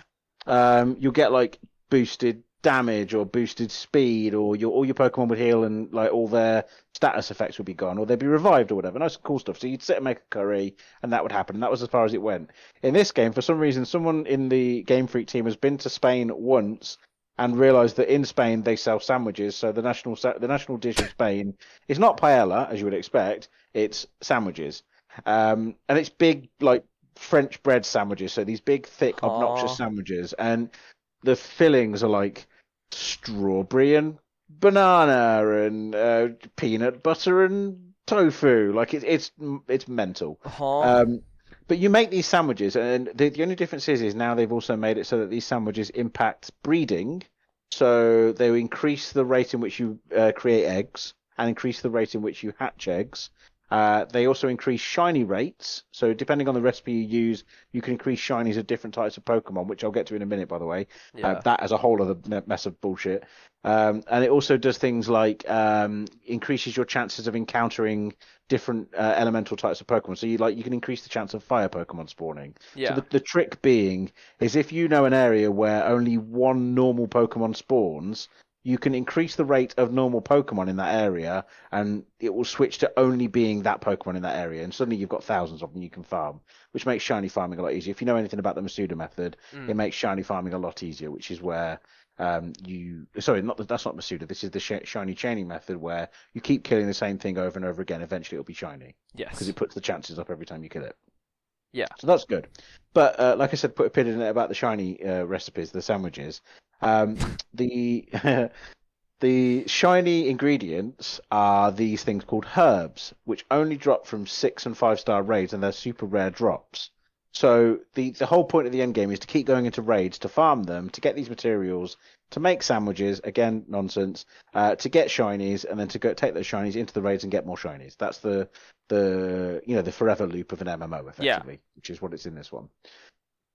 Problem is, is those raids are technically just absolute cock ass. Like, I'm sorry to use such a horrible word, but there's no other word for it. It is the worst. So you click on one of these eight pictures of one of the raids that you want, and it takes about 30 seconds to tell you whether you're in that raid or not. After which you have to then wait another two minutes for the raid to start. Mm. Nine times out of ten, you don't get into the raid. It just comes up with an error message, and then you have to wait for two and a half minutes before you can refresh the screen to get more raids to choose from. So you What? get punished for two every single time this happens. By the way, you get punished for two and a half minutes every time um, you choose a raid. So every time you want to go online, you have about a ninety percent chance of being punished. What the fuck? It is, and, and I haven't even got to getting in the raid yet. My God, when you get into the raids, oof. So you are four people against one big raid boss, and instead of taking it in turns, you now all use moves at the same time. However, you also see all the animations in sequence. Hmm. So raids are just a massive queue of animations, and it gets really backed up. It at points it'll just stop for like a minute. It'll just sit there. All the Pokemon will just stop moving, and the raid will just stop for like a minute, as as the system is clearly thinking what's happening. It's it's also all peer to peer, so if one person's slow, everyone's slow. Um, there's no like mechanics at play that I've been able to work out other than if it's got a flower on its head because everything wears things on their heads now in this raid because that's how the because there's oh god I feel like I'm in a fever dream. um, I feel like, I literally feel like a madman. Um, so now they've added a third type to every Pokemon called Tera typing, yeah. and when you're in raids, the raid target is automatically Tera typed. Right. So all that means, and after all the complexity of all that bullshit, all it means is it is that type. Right. Okay. So if you've got an Eevee with a ghost on its head, it's a ghost Eevee. thus it's weak to ghost moves. Right. Okay. If it's an Eevee with a normal type symbol on its head, it's a, an Eevee is a normal Pokemon. The Yeah. thing on its head means normal. Um, it's a normal type, so it's double normal type at that point, Right. which means you can then do double damage to it if you well, yeah, double damage to it if you're fight. using a move that's super effective against a normal type. Yeah. Okay. Okay, or triple damage. I can't remember. Okay, I the got you, The, I got the- you. the game actually does a really good job of teaching you all the mechanics actually before the raids, Right. where the okay. mechanics don't apply. Um,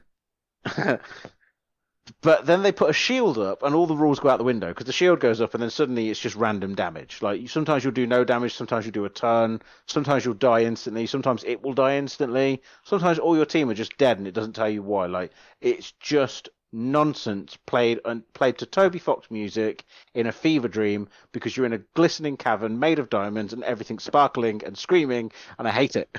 Oh my god. I It don't want to go home. It sounds. It sounds like a fever dream. It is a fever dream. Sounds like maybe don't raid. Or just don't buy Pokemon. I mean, yeah. I mean, I am a mega fan, and I'm saying that I'm exhausted with this franchise and what they've just done with it. Oh man. Oh.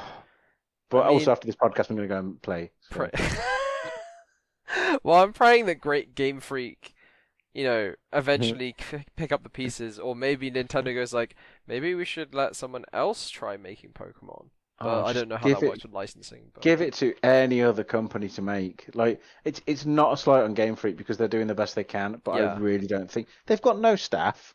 They're Yeah. they're really under supported, and they're expected to bring out this billion dollar franchise. Yeah. Just give it to EA. No, don't do that. Don't Nintendo. Honestly, I feel like I've just been through it explaining that to you. Like I feel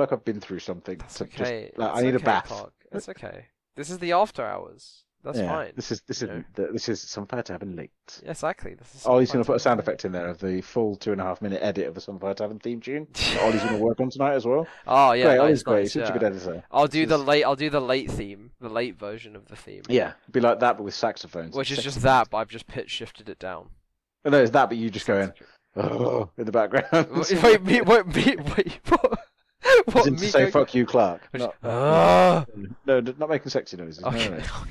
Is that a sexy way? I don't know. Anyway. what it is. So My, so, so my comparison of Pokemon to, you know, when you said that, what was I going to say? Something about S and M, but I can't. Remember. I was going to make a really funny comparison, like, um, Oh yeah, playing the game is enjoyable Mhm. to me, but it's because I can also section it down in my head and understand why I enjoy it and why I don't enjoy it. So but also, sex to some people is also fun when they get strangled. that's not yeah, exactly. everyone.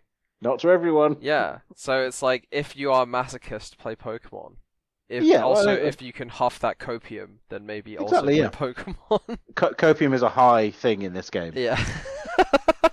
it's the whole Pokemon community at this point. to an There we go. extent. Anyway, Sorry, I just had to mute myself then because I was sneezing. it's okay. It's okay. Um, Anyway, let's move on to the next topic. yeah, I've was- I've worn okay. myself out. Your one. I'm- out. That's I know. I can't wait to play it after the podcast. Oh yeah. Um, yeah, get so- reared up for it. So Black Friday, more like Beige Friday, is my very clever title for Okay. this section. Did Let me guess what I'm going to talk about. did you buy anything this Black Friday? First of all, Yes, one thing. what did you? It's the same thing I bought last year on Black Friday. Which is My rail pass. nice. Yeah, because the rail cards on Black Friday are fifteen pounds cheaper. They're usually thirty pounds. Uh, last year it was just half price. This Mhm. year it, you pay full price, which is thirty pounds, but they immediately give you a fifteen pounds off your next train ticket. Which uh, the only reason I was on the website was to buy a train ticket anyway. So I thought, okay, I'm going to save Might as fifteen well. quid on this ticket. I might as well do it, and also it gives me the rail pass for half price. Yeah. 15 quid to save roughly five pounds per time on a train ticket. It pays for itself in three tickets. Yeah, like exactly. it's it's I a mean- no-brainer, and I, I use the train all the time. Well, so- there you go. Yeah. So Yeah, so I- so that's all I bought. I bought nothing because I'm like, what? I don't. I didn't really see any Black Friday sales that There's appealed. The only one that to the only one that kind of appealed to me was like uh, I saw Cyberpunk 2077 for lower cost. Yeah, and I was like, but I, was like, maybe I should play that game. down. Yeah, I was like, maybe I should play that game now. Like, it's maybe it's about that time. And then I fell into a weird space of like looking up like what's the modding scene for Cyberpunk 2077 like, and then I immediately watched five minutes of YouTube video and then closed the tab because I was like, this is uh, this is uh not a not a 1 a.m. thing. Yeah, I, I've done that as well. yeah. Be- Been through that process. I just been like, oh no. oh no, no, no, no. I'm no, in no, that place no. on the internet. I don't want to be anymore. Yeah, yeah. a lot of widdies. Um, but yes, so I didn't find anything of interest. The only thing I did see that stood out, apart from my rail pass, was the Series X was down to a very, very reasonable price. Oh, that's Like fair. it was, it was actually a steal. It was down to like, don't quote me on this one, but it was around two hundred pounds, maybe less, maybe less. No way. Maybe that was it less. I can't remember. It was it was at a price where I was like, "That's good. That's probably going to sell." There's I, I no can't remember way- the exact price. No, wait, s- sorry. Did you say Series S or Series X? Series S. Okay, S. I hear The little Series dinky X. I was like, Jesus Christ, there's no way. if the I remember Series rightly, it X was is about eighty pounds £200. cheaper than its normal price. It was about Yeah. eighty pounds cheaper. Okay, that that I can Yeah. believe, and that's a pretty good Which is price. good. Yeah. Yeah. The Series X is never going to go down in price. It's a Yeah. it's a Goliath flawless machine. It's That's a perfect beast. in every way. It's a beast. And now it has Vampire Survivors. It's even better. Exactly. Yeah. There you go. 140 hours into that game. Wow. You, 140 you, you hours. love that game. I love. I can't play it at the moment either because it's not plugged in. Oh, Because all my living room is a bomb site. So all I've Yeah. got is my Switch and my Pokemon to cling desperately that's But yeah, so I wanted to say a little bit about about Black Friday because I've been saying I'm not trying to say I'm some kind of like, well, I'm an idiot. Um, but ever since the concept of Black Friday started to explode and, and we started to see those videos where people like raiding stores and stuff and going mental, hmm I've been like, this is going to become one of those things that starts off really cool and you actually get some really good deals because there have been some Black Friday deals, like my TV, for example, that you genuinely save hundreds of pounds on. Yeah. And it's great. But I, I said from the beginning, this is going to quickly become one of those things that is no longer a good thing and it's just a, a name like Valentine's Day or or like Easter, where no one really knows the basis of it anymore. It's just about pumping out merchandise hmm to the point where I'm surprised that we don't have things like Black Friday T-shirts and and it's also gone from being a day to being a week. Yeah. They've they've added Cyber Monday, which Yep. is this just more nonsense. Um, and they've they've done that whole thing where you know there was that whole joke of like um, Hallmark in the 80s trying to create Christmas too Yes. in the middle in the middle of like where was it March or April or something. hmm Like the, the, where there's a lull in holidays, and I feel like this is what Black Friday is. They've tried to create Christmas too Yeah, basically. which is a time where people just can't stop spending. Yeah.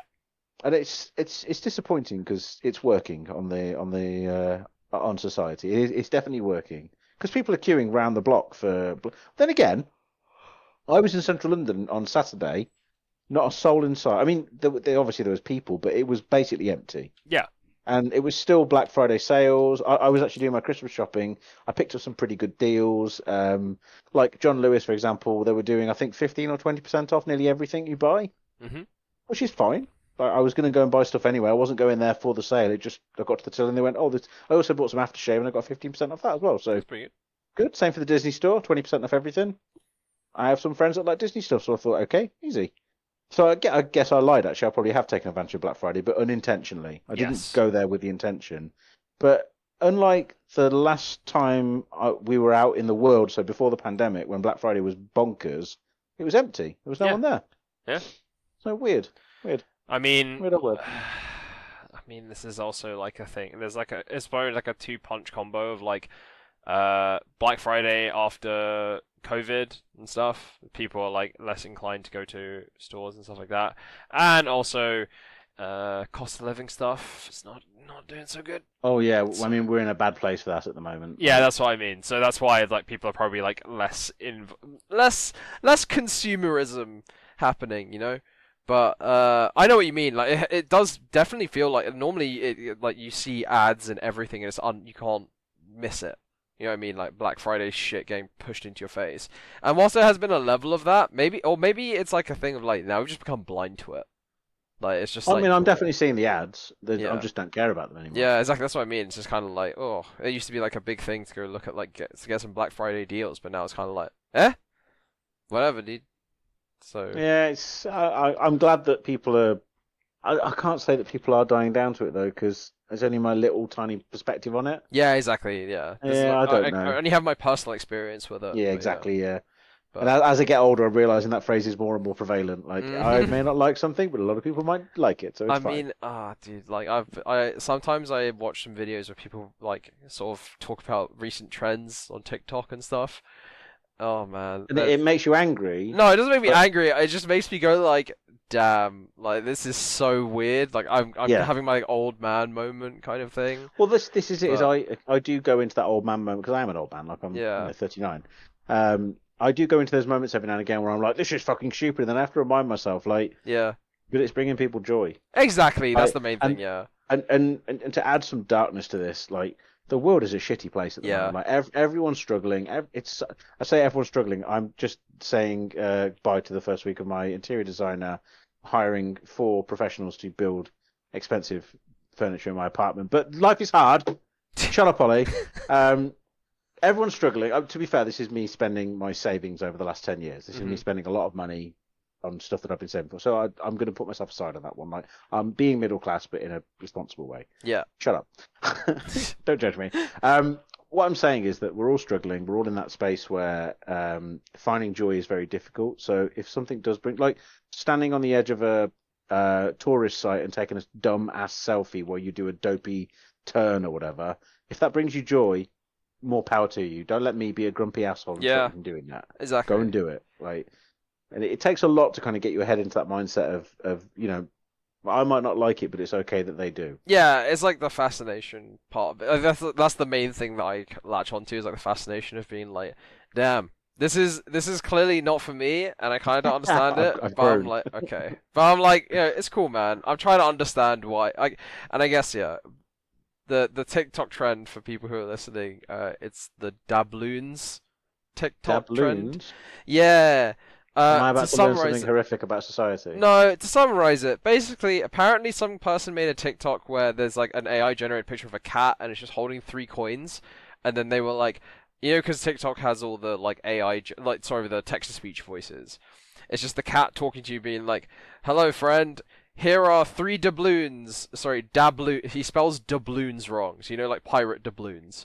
Okay. So this is the other th- really dumb thing about the trend is that everybody's spelling doubloons wrong. So they spell it D A B L O O N's like dabloons. Like so so now the trend is called hashtag or it's called like doubloon talk or whatever. But basically this cat gives you it goes like here's three doubloons. Off you go on your journey. And then people start making other vi- like TikTok videos of being like hello welcome traveler. Here's seven doubloons. And then someone was like ah welcome to the doubloon shop. You can buy a knife here for 20 doubloons. And then people be like hey this is the doubloon inspection check TikTok. We're going to check that all your doubloons are legal tender and then people be. Uh, that's what I mean. And there's like people being like, "Ah, here, I'm a doubloon thief. I'm gonna steal your doubloons." And people being like, "Here, you can join my pirate guild or whatever." And it was just like the comment sections are just people being like, "Oh, nice. Now I have 27 doubloons. Thanks." Because obviously you just scroll through your feed or whatever, and you see these things. And then like someone went like doubloons, like someone inflated the doubloon economy by making a TikTok which was like, "Here's a million doubloons," and then people got really mad. And also there's TikToks about people being like, "Here is my doubloon spreadsheet," and it's like a literal like profit loss chart of like the doubloon history, transaction history. So it's basically something that's become like its own, uh, Yeah. like a like a what's the I word? think- I Not think- viralized meme, but like a, an organic meme. yeah, I think grown and grown and grown and grown and grown. I think the doubloon talk uh, hashtag has something like 50 million views or something. Jesus Christ! But then I, I can't hate on it because Also, every one I- of these TikToks have like this like weird music in the background. it's just like weird. It's like pirate adjacent music. That's all I can say it is. It's so weird. Oh, yeah, to be honest, it sounds like it's generating a lot of fun. So Yeah. I'm not, I'm not, I'm not going to yuck on that, Yum. That sounds brilliant. Yeah, it's like, and then and then it's just people being like, there's a whole nother trend of not trend, but it's a whole nother thing on the on it, like people being like, if you have ADHD, do not follow this trend; it will become your next hyperfixation, and then it shows them being like like. I have not slept in the last three hours because I've been too busy doing my doubloon job of like hmm. managing my finances. It's like I don't know I- if I- this I is feel- real or not, but I feel like- far older than I should feel right now. Like, I feel very old. yeah. It's it's but hey look this is this is how I spend my evenings. So Just re- reading trying, watching watching the videos that break these things down, not actually being in the trend, just like in hindsight, people looking back and being like, "What? What's going on? What's happening here?" Really, kind of thing. Nothing makes sense anymore. Yeah. Um. But anyway, sorry, that was a slight aside. I guess we can briefly, because I I know we're running on time, we're running running a little bit over time, but we can briefly go over Ramatra from Overwatch 2. Uh, well, actually, no. Before we do, I just want to bring out another point that links Pokemon Scarlet to this trend that you were talking about. oh, And uh, one of the things, so um, one of the things that they've also added a dating element. Again, it feels like I'm going back into the fever dream here. You know Yeah. how Fire Emblem went from being a Fire Emblem game to a dating sim. yes. This is now in the early stages of doing exactly the same thing. So you can start becoming super friendly with the teachers, um, and like gaining like reputation with them, so that they, they feel closer to you. Oh, good. One of the teachers is an old, kind of out of date professor who's trying to be cool and hit with the kids. One of the good. questions one of the questions he literally asks you, and this is the literal question, is tell me, what does Chugi mean? T H E U G Y. Oh? Chugi. As in, Yeah. wait, is that in the game? Yep. Oh wow, How meta is that? that's pretty. That's pretty. To the point where I'm not even sure that the Japanese developers knew that that was going in, because I think that might be a trans. Uh, That's like a localization uh, thing. I think that yeah. might be a, might be a localization thing, but Yeah. that's really self. And there is some really really good moments of awareness in the game. Like the actual the learning element of the game is brilliant because this school that you're attending Yeah. teaches you every part of Pokemon, including the complex parts. Yeah. the like shiny chances, um, damage modifiers, and what stacks and what doesn't, what blocks, what breaks. Like Yeah. and it, it actually it does like um like I said with these lessons where you're training where you're getting better with the teachers. Yeah. They're each one teaching their own subject. Yeah. So one's doing like battle mechanics, another one's doing cooking, another one's doing um like language, and you learn how to understand the different things that a Pikachu's saying just by the fact that it's saying Pikachu. Yeah. Like it's it's cool. But this Chugi thing, I was like, I Yeah. don't know what this means. Yeah. Like I don't Gla- know I do know what this means, and I got, I got it right. But I Gla- was happy. what's it? Gla- Glass Onion has a lot of this because you can tell the film was written quite recent. Well, it was written in the said, sort of uh, in the um, what's it? COVID era. So there are a lot of throwbacks to like COVID things, which is pretty good. There's, and there's some pretty good gags in there, which are like a lot lockdown related like stuff. And I was like, oh, this is this is pretty good. but I was surpri- surprisingly modern. Also, there is one scene in the opening bit of the film which I really want to talk about, but it's one of these things where you kind of just have to. I don't want to ruin it because It's an it's, just a great. experience thing. It's a great moment. It's all. It's So, like I'm- it's like on the level of like you know in fucking Infinity War when you just see Thor playing Fortnite. It's like on that. It's on that level of thing where you're like, what am I? What is happening right now? So Well, I like that though. Every now and again, you do get a moment in the cinema where you're like, "Hang on, yeah, yeah, you like you like take a step back and be like, this Yeah, is actually this is on a screen in front Yeah. of me right now. this this went past QA. This got through." Yeah, yeah, it's very good. It's a very good scene. Oh, cool. Like, I, I might give it a chance then because I I didn't enjoy Knives Out, but this one sounds like I might enjoy it. So Yeah, yeah, yeah. It's it's a lot more fun than the first Knives Out. I'll say that. So But you know, you know, what is more fun than the first Knives Out. what Overwatch Two. is is it though? I, was- is- I mean, that was a week because it's also a lie. Like Yeah. I've been the game already. Uh, Is it but it's just as good as for anyone listening from Blizzard. Um, yeah, the game's fine. Like whatever. Uh, not getting game of the year though, are you? I, I watched No, no, no. I watched Ramatra's um, gameplay breakdown, and he seems interesting, but also I'm like, he seems very that ult, that ult looks really annoying. Uh, So he seems interesting for three characters. Like Yeah. if he was three characters, I would understand. But why is he one character? yeah, Like it's so. Oh, oh again, I'm, I need to come out the Fever Dream headset 'cause I'm so hepped up after talking about um, uh, Pokemon. Mindspace, not headset. Um, I'm literally like wound up after talking about Pokemon. I am a little bit like, Mhm. uh, but no. So looking at um, Ramatra, I'm glad you've seen the gameplay video as well because I haven't watched it yet. I've only seen the overview in like the the screenshot mode. Yeah. Um, but I knew about this hero, not from the past. I knew about this hero from a few weeks ago because I watched a few other bits and pieces on it, yes. and it just seems like it's so overcomplicated to play. Because he's got like two forms. Each two, each of the forms has different abilities, and each one has different ults. yes. He's got six abilities. Well, I, I well he had I think the ult makes him in it forces him into one of the forms. Well, So- yeah, but Nemesis that's Nemesis form. Yeah, yeah, yeah, yeah. But Nemesis form is also usable by pressing shift. Yes. So like his ult So you switch between armor and damage is what you do. Uh, it to be honest, from the video I watched, it seems like uh the what's the other form called? So there's Nemesis form, and then there's the other one. What's the other one? Ravenous. Is it Ravenous? Re- uh, Hang on, I'm, do- I'm going down the list now. yeah, I'm I've looking. got Nemesis form. Um, I don't know. Basically, Don't even- the other form, oh, Omnic form. Okay, when he's in Omnic form, which is just when he's a guy. He's right. an Omnic. That's, Yeah. that's his race. Yeah, he's an Omnic. Yeah, it's it's called Omnic form. So so like it do- it doesn't seem like he he he's just kind of weak. I think the idea is basically that being in the other in in the other form, I forgot the name of the other form. now. Nemesis. When you're it, being in Nemesis form is basically when you are strong. When you're in Omnic form, you are yeah. just kind of weak, which is the idea. Typical glass think. cannon. Yes. Like when you're doing damage, you're doing mega damage, but when you're not doing damage, you're weak as fuck. Yes. Like the when you're is he's not. Yeah, because like, in Omnic form, you just seem kind of like uh, you, An can- you Overwatch can make hero. a barrier. Yeah. Yeah, you can just make a barrier, right? But when you're in the other form, you do like fucking you punch people in the face and kill them.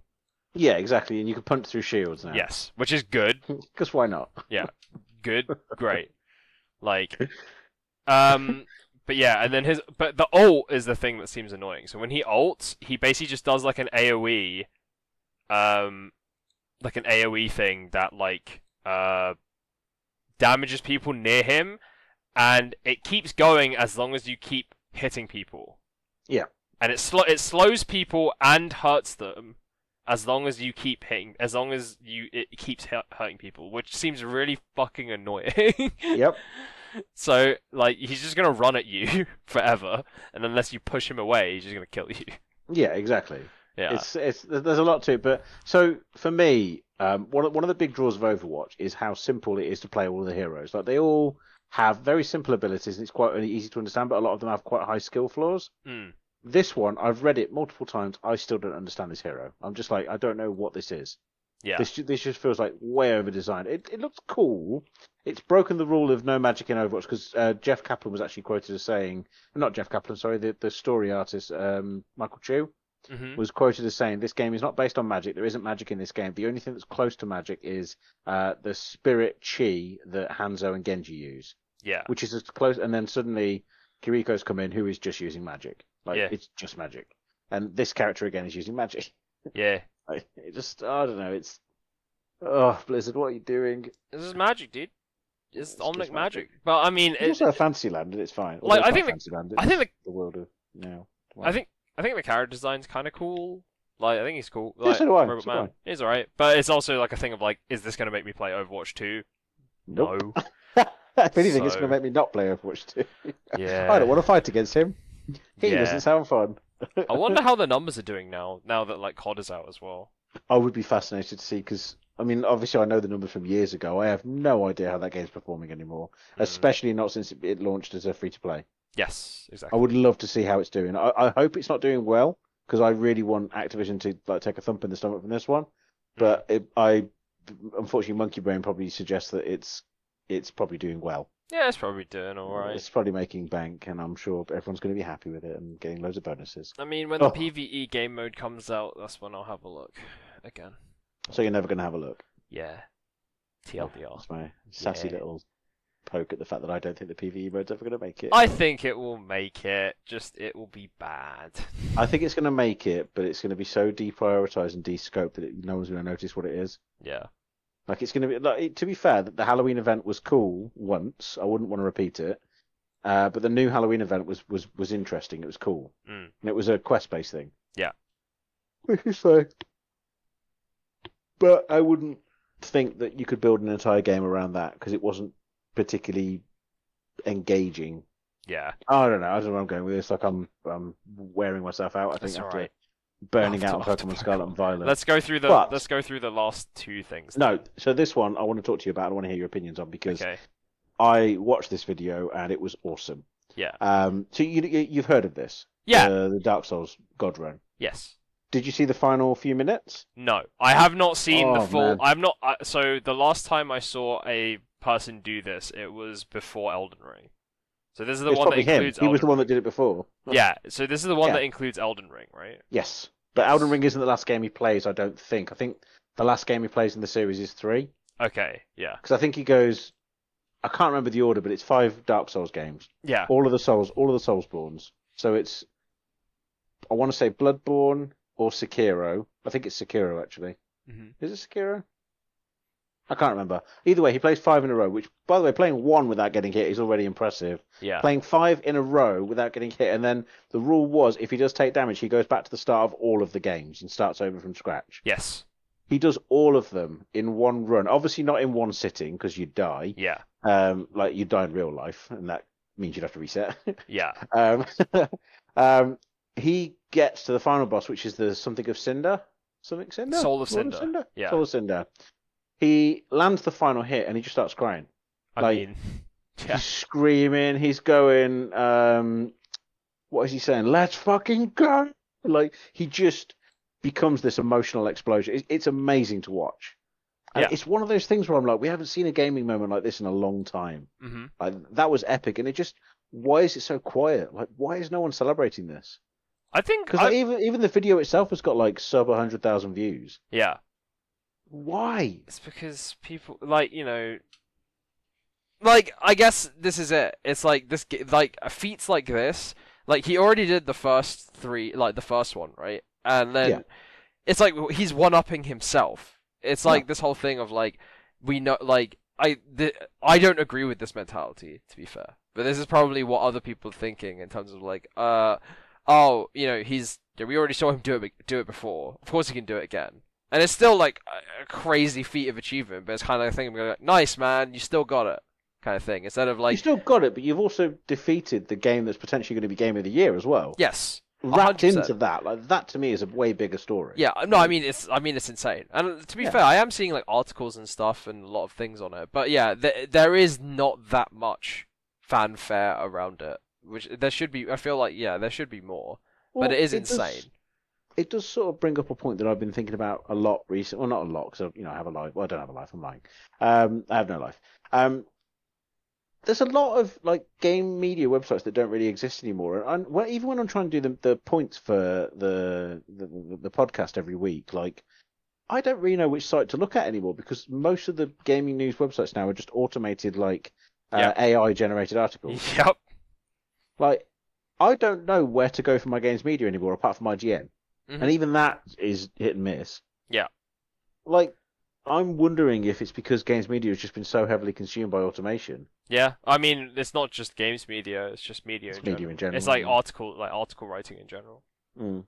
But the problem is, is that world. Is yeah, it's a, it's an interesting thing. Well, that's a whole different conversation of like, hey, what happens when everyone if the AI is generating the articles, uh, but then it doesn't have any source material to generate it from, uh, what happens? you know. Fair. So yeah, like that's that that's gonna be the next step with this. I feel like. Yeah, I guess. Um, but you know, I feel like yeah, I feel like most people nowadays, especially younger people, they get their gaming news not from these publications or websites or stuff like that. They get them from Twitter or Reddit or TikTok or YouTube. You know, like I get a lot of my gaming news from just like YouTubers, but then they're obviously that's obviously only going to be giving me like content based on things that I already like, right? It's not going to tell me about like things that I don't know about or things that I might be interested in, but not like. Just an example, like you know, like I get random articles in my Chrome homepage on my phone, you know, and sometimes that's how I find out about random things that I feel like I wouldn't normally find out about because it's, Yeah, it's a little I bit same randomized. Yeah. But like, yeah, or Reddit, I guess, which is not great because now it's like you know, back in the day I used to like read Giant Bomb or whatever, right? And Giant Bomb would give me all of my gaming news and stuff like that, but. That's not to say that there aren't, or you know, there's things like Kotaku and Eurogamer and PC Gamer and these, these like you know these publications already exist. It's just like it's easier to digest the information in these like shorter form things, which is arguably worse. But like, yeah, uh, it, it it's a shame that there's not more fanfare around this guy doing this because obviously that is a fucking insane achievement. Yeah, it's like, it's to it, it blows no my mind that someone's done that. Yeah, like I mean, it's a lot of de- dedication and hard work, right? And you know, just like sitting there doing that. But yeah, like, and I guess it goes to show that the it is possible to beat. Uh, the, this other thing that's great is that it shows that it's possible to actually do these games without being hit, which shows that you know you can't make an excuse. It is the ultimate get good, right? Um, but yeah, like I'm sure eventually some YouTube. Well, here's the here's the reality of it. Uh, a speedrunning YouTuber or like content creator will basically collate the clips and make a 10 minute video about his run and the history and basically like editorialize it. And then that will be the thing that blows up and be popular. And that's the thing that will then make him like people see that he did it if you get what i mean. Like the story video is the thing that will blow up not the actual clip of him doing it if that makes sense Yeah, so it, it yeah, you, you're right. Yeah. Um, but it's it's it's the moment he finishes it that's the interesting bit. Like, yeah yeah, I'm, I'm agreeing with you. It's that, that watching him play it is not really that cool because it's just watching someone play Dark Yeah. Souls well, exactly which is which is impressive. But I'm not going to sit and watch someone play I more mean, than it's- it's- 40 hours of games. It's a hundred, yeah, it's, it's seven days. So seven It's- games worth of content. That's so Yeah, long. Five games. Five games. yeah, but that's what I mean. Someone will like basically cut it down, like you know, cut the best moments, and then you know maybe they'll interview him and they'll talk about different moments, talk about why this bit was hard and why this. You know, there'll be like an editorialization of it, which is the thing that will like because obviously it allows people to consume the content. So, Yeah. Then again, I, I, to segue back to Overwatch a little bit here, um, this is back when I worked on it. Um, we tried to release a series of videos where we got to know the esports people, like you know, on a personal level. hmm And my God, were they cringy and so bad, just so bad. Like we had a video, you know, Seagull. Yes, Seagull. Yeah, yeah. yeah. we, we had him playing on a PC in a warehouse with no walls, and he was talking about how he went from rags to riches and uh, still doesn't feel like he's getting anywhere, but now he's got a following of people that listen to his every word, while playing on this mega rig that was sitting in a puddle in a in a like a, a broken like dilapidated factory. Yeah. And there was all this like dramatic music play. I mean, no one bought it. Like everyone was just like, "This is just trash." Yeah, because it's over the top, right? It doesn't feel way over the yeah, top, it doesn't feel like much. humanized. Like there is a But we- level now. The thing is, we weren't trying to make a joke out of it. We were No. trying to make it out as if that was his actual story. Yeah, And it's like, sorry, this random, like slightly chubby, somewhat mid, not middle aged, like he was young at the time. He was Mm. mid twenties, like just very average looking dude. Had just got good at a video game. That was the story. but, But that- the story they told was like, you know, he brought nuns back to life and yeah, saved burning planes and stuff. Like There's was- like levels, right? Like I think there's ways that you can do it well in esports. Obviously, Yeah, I that way. unfortunately I haven't seen the clip with Seagull or whatever. I've seen the video with Seagull, but like you know, you look at things like um and and also you know the quotation marks meta or like what what people want to see from an esports story changes over time. Like for example, if you look at like the Smash Brothers documentary, that was kind of one of the first things that was made like homegrown and made and really blew up like the Smash community because it kind of added a storyline to like these people and like humanized a lot of these top players or let people know who like who these kind of top players were, right? Likewise, you had that e- that League of Legends documentary with Doublelift that kind of like talked about his life and talked about like the Yeah. moments of him going to Worlds and this really dramatic thing happened to him and stuff like that. Like it does obviously dramatize these people's lives in ways that might not really show what a realistic you know, realistically what they are. Like with the seagull thing, you're talking about like it over dramatizes and puts him in this very dramatic place in a room and you know in like the dark and stuff like that. But it wasn't even in the dark. It was it was a warehouse with no walls. Yeah, like it was know. raining outside, and he was sitting in a puddle. yeah, exactly. So you know, like that's like over dramatizing it, but like It makes real- sense. you know, I mean, if you made like a more realistic, like this is the other thing is like with streaming, right, and stuff like that. Streaming is so prevalent now. You get to see people's living rooms and bedrooms and shit all the time. Yeah. It's like you know that is enough of humanizing a person to be like, hey, look, they're just like person sitting at home playing fucking video games. You know, like, you know, there's YouTube channels like the Score Esports or like I forgot. There's another channel that does like basically takes these players when they do something big. It kind of like you know creates that kind of like mini doc about them and their come up and like why this win for them was so like good kind of thing but not in a overly dramatic way just in a way that's like nice to watch and like consume and kind of makes it feel like uh tense but also that like you know you, you can understand why it was good but yeah Well, I, I I get what their intention is. It's just it, it like with this one. I mean, literally, we had to work on advertising this content. We had to send out the emails to everyone to Yeah. advertise it. Yeah. And it was a bunch of very disconnected marketers Mm. coming from, I think, gambling or something is where they God. came from. They they came from like a completely different industry. Came into Blizzard and tried to be like, we know how to do this now. Let us take control. yeah And all of us were like, no, this won't work. It obviously didn't work. It cost a fortune and made no money at all. Yep. Um, but it was at the time where Blizzard didn't really know what it was doing with marketing. We were just sort of guessing. Mm. And that happened, and we were like, Yeah. oh, what is going on? Like, But that was when I still had like a, a glimmer of hope for the games industry that it wasn't all just gre- greedy. Oh, I'm so I'm so twisted up with Scarlet and Violet. It's damaged me. See, it's, even, it's broken me. It's not broken itself. Oh man look, That's it's fun. it's also the late night you know it's late night It is. So so I could be I could be edgy. So Yeah, be it's edgy and teenage. It's fine, man. Like Yeah. I think the games industry is in an interesting place. Obviously, all of my hope and dreams lies is purely in the indie space. But you know, like ah, it's getting think- to you too. Yes. Yeah. No, no, no, no. Isn't like I've, I've Die, hope, I, have, die. I, have, I have unfortunately been like that for a long time. But I sit here and play. You know, like whilst you like like you sit here and play Pokemon, is like I sit here and play DMZ. Right? It's like I think triple. I think there are games that, like AAA games that are doing interesting things. It's just monetization is just a really really weird thing nowadays, especially with like the prevalence of free to play. So it's like you know we're we're in this weird space where it's like what is acceptable and what is not, what is fair, what is unfair, what is like you know, and I feel like we're kind of still finding out, and you know until like governing bodies of countries start stepping in even more than they already have, like you know we probably won't see much movement. You know we're just gonna see battle passes till the end of time, basically. So Well, that's it, and and I admit that I've become quite jaded by the industry, and and I I I I've felt recently that I have become jaded because I walked into the industry as a professional, but as a very low tier professional, with absolute wonder and a spark of joy for what was going on. Mhm. But over the last few years, I've definitely felt that get get chipped away. yeah, But specifically in my um, final year at King, a lot of my like yeah. joy for the industry was killed quite hard. I mean, a place like that will do that to you. It will, and it, I'm not. I'm not trying to say people shouldn't have joy for for the industry and stuff, but mine mine went down pretty quick. yeah, Like, um, it, I mean, really quick. You gotta, you gotta look, man. You wanna, you wanna see some hopeful stuff. Go, go look at some nice new indie games. Go to, go to watch some Oh, videos. there's some from lovely indie games out there. Like I don't know if you, if, if have I mentioned. Um, God, there's a game I've been playing recently, a new one, Vampire Survivors. Have I told you about that?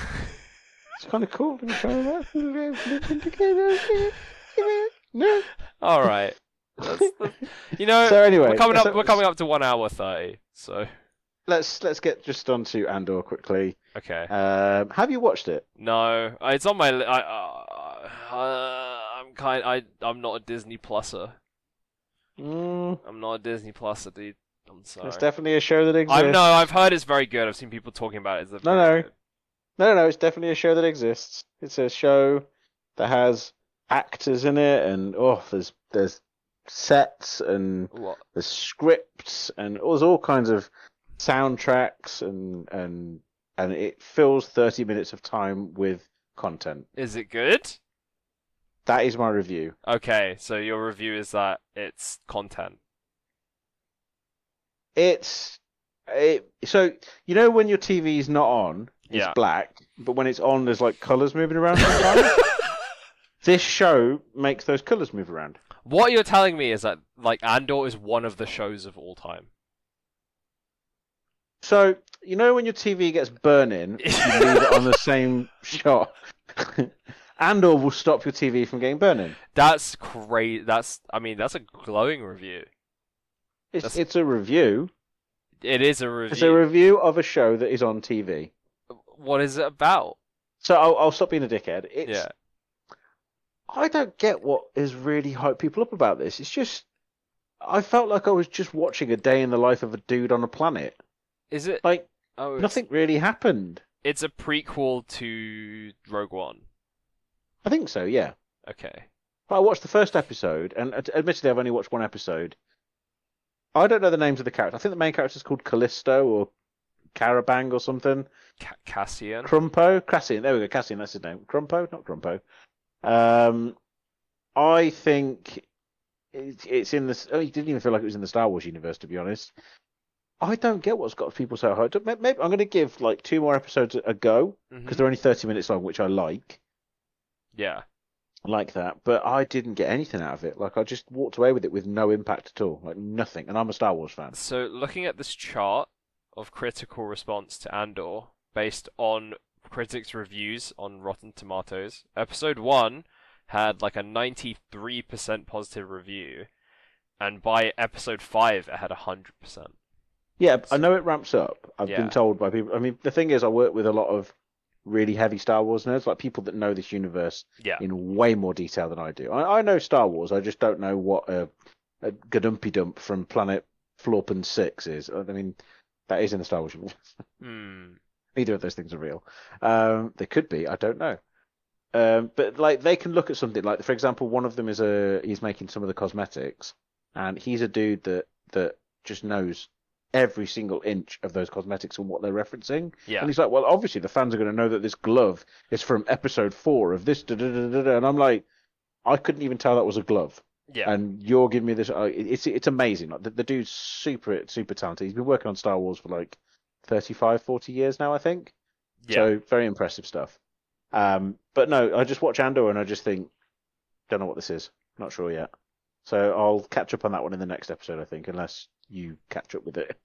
Uh, my partner was interested in watching it, but I also didn't. Uh, being honest with you, I also did not watch The Mandalorian, or or any of now the the Mandalorian was fucking brilliant from Yeah. from minute one. Yeah, I, I can't recommend that show enough, and I, I do think you can go into it overhyped. yeah. So I'm going to overhype it. it was brilliant. It was really really good. Okay. Yeah, I, I, I. I, heard it was really good, but I'm also well, hearing like... that this one's really good as well. So yeah, I am hearing this one's good, but I'm not getting it myself. But I, I heard Mandalorian was good and instantly saw why. Even down to like the theme tune to the Mandalorian, it's brilliant. Like mm. that da da da da ba-dum, ba-ba-ba-ba-ba-ba-ba. I still remember it now, and it's been I don't know where I went up with that. It's been like a year and a half, two years since I watched it, but I still remember the theme tune. Yeah, yeah. I know the characters, I know the names of everyone, like I know what happened in that show. In this one, just there was an altercation. That was it. well, I'd yeah, I'd say keep keep at it. Apparently, I'm to give it. I'm, like I said, I'm going to give it one or two more episodes. as someone See who's where I go. yeah, as someone who has zero interest in the show because it's very, very, very detached from the Star Wars universe, I'd say keep it, keep at it, man. Maybe it'll be a good show. If Well, people are saying it's a good show, then you know, As someone that works on the Star Wars franchise, yeah, you know, probably should develop more of an yeah. interest. uh, but you know, on the flip side, what's the reviews for Black Black Panther: Wanda, Wakanda Forever? Oh, people are giving it like top tier reviews, and I don't know why. Yeah, Maybe, maybe it's me. Maybe I'm know, just out of touch. I'm maybe I am also out of touch. I just thought, uh, yeah, it's no, it's the kids that are wrong. It's got 84. I mean, it's got 84% on Tomato Meter and 94% audience score on Rotten Tomatoes, which fucking astounds me. It's just Look at Pokemon Scarlet. maybe I'm not the maybe I'm not the the target audience You're too old. for You're basically Wakanda dead. Forever. But it, it, just the nothing happened. All right, anyway, you know, before I fall into Hang on, no, no. into bef- the- Before we rage, look at the review scores versus the critic scores for Scarlet, Pokemon Scarlet. yeah, I, I saw I saw the Metacritic ones for that, but It, it's the Metacritic ones I'm talking about. So the the critics Yeah. reviews are like nines and tens, yeah, and the player reviews are like ones and twos. yeah, it's because the game runs like poop. But why are the critics reviews nines and tens? Because people like s- like Pokemon. Critics. Yeah, critic critics like Pokemon, but it's also because maybe they got copies of the game There for you free. go. There you go. Copies of game for free. There you go. You got it. Yeah. Uh, so it's really late. I've been yelling a lot tonight. My neighbours are probably angry at me, and my apartment's falling to pieces. So um, I'm. it's all gone wrong. yeah. Um, but this has been episode 70 of the Sunfire Tavern, which is our podcast for gamers and geeks, where we talk about everything going on in the games industry, movies and TV, with me, Clark, and my co-host Ollie, discussing all the hot topics from the past few weeks. Which this week has included a little chat about Andor, a lot of chat about Pokemon Violet and Scarlet. Uh, what else have we talked about? I can't remember what we talked about tonight. Uh, Black Friday being a bit rubbish, Overwatch 2, the new hero Ramatra, and obviously the five flawless game God run. Why did I write it like that? Of Soulsborne titles, which he Mhm. completed finally a few weeks ago. That was a gentleman called Dinah Syndergay. Dinah Syndgay, Jay. Sin. I'll put it. I don't know how I'm saying that, but it's a guy. Someone completed a game, and it's cool. A series of games. Oh, I'm too tired. hmm hmm Right, Sunfire Tavern. Uh, follow us on Twitter and Instagram at Sunfire Tavern. Listen to us on SoundCloud, iTunes, Spotify, and Google Podcasts. And if you want to send us your questions, please do because we haven't got any for a while. You can click on the uh, Google form link, and it will pop open a little thing to ask you four questions. Mhm. Um, Ollie, anything else to say before we shut down for the evening? Uh, see you in DMZ, pal. Oh. Oh, did you see that? what? Flicking the lights on and off in the tavern. It must be time to close. Oh yeah, shit. gotta They're keep kicking us out. Sorry, yeah, we actually, yeah. Uh, Well, yeah, Uh, well, I, oh. actually, I, I got to stack these chairs up. Hold on one I think I think I can hear. Yeah, that's New York, New York. They're playing New York, New York. Yeah. want us out. Yep, yep. I, Classic, also, I can hear the theme song. uh, The theme song starting. Ah, Um, there it is. Yeah. So I guess I'll uh, we'll we'll see you guys later. I got to stack these chairs. Alright. Oof. Why are we working in the tavern? All right. See you guys. work here. Bye. Bye.